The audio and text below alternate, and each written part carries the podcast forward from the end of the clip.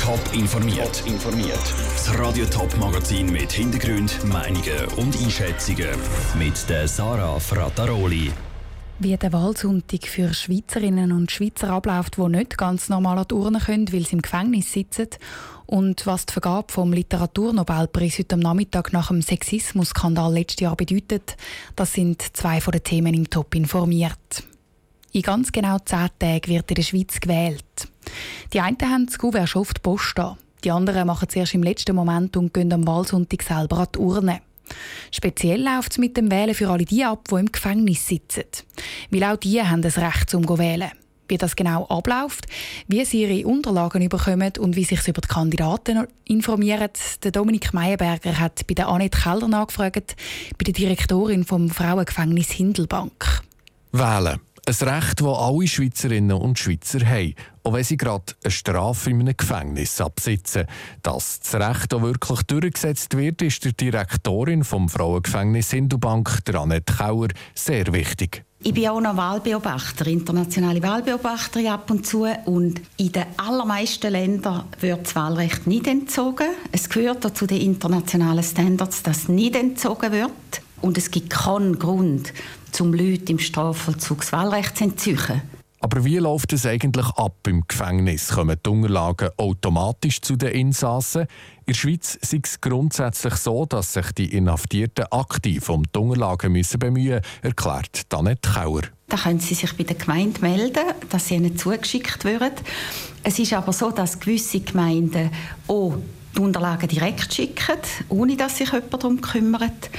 Oder in der Praxis ist es so immer wieder so, dass die Unterlagen zum Beispiel zu der Familie kommen und die schicken es dann der inhaftierten Person weiter.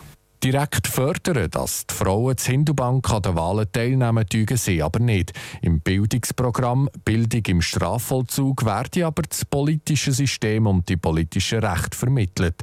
Nebst dem haben auch die Gefängnisinsassen die Möglichkeit, sich über das Tagesaktuelle und die Kandidierenden zu informieren. Für jede Wohngruppe gibt es Tageszeitungen.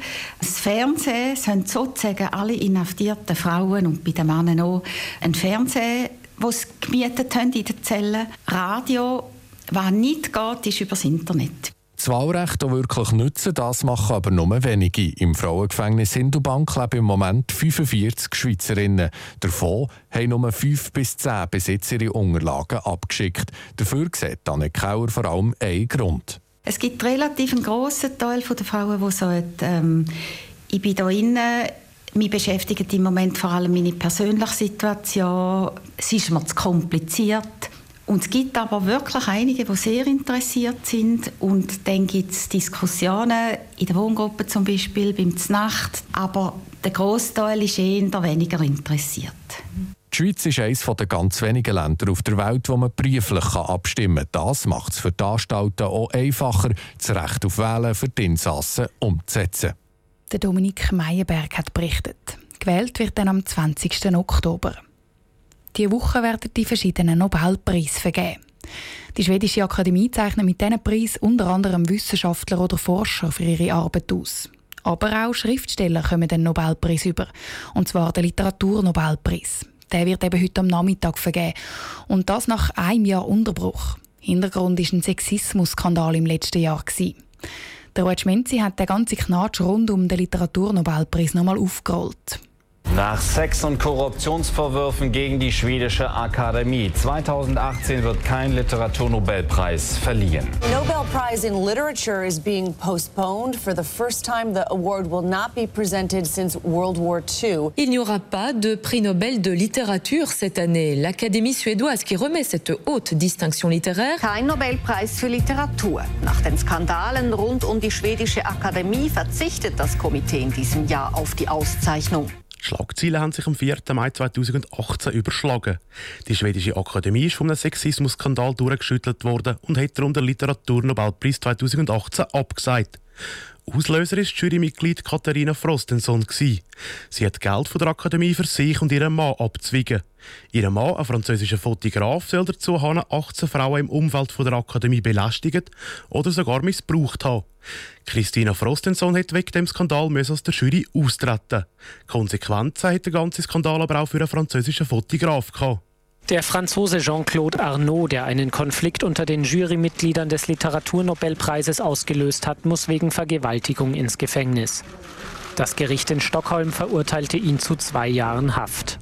Die zuständige Akademie vom Literaturnobelpreis hat im vergangenen Jahr die richtigen Schlüsse aus dem Skandal gezogen. So werden unter anderem die Jurymitglieder von externen Gutachtern unterstützt und beobachtet. Der Literaturnobelpreis 2018 wird heute zusammen mit dem Literaturnobelpreis 2019 vergeben. Der Beitrag von Ruth Schmenzi.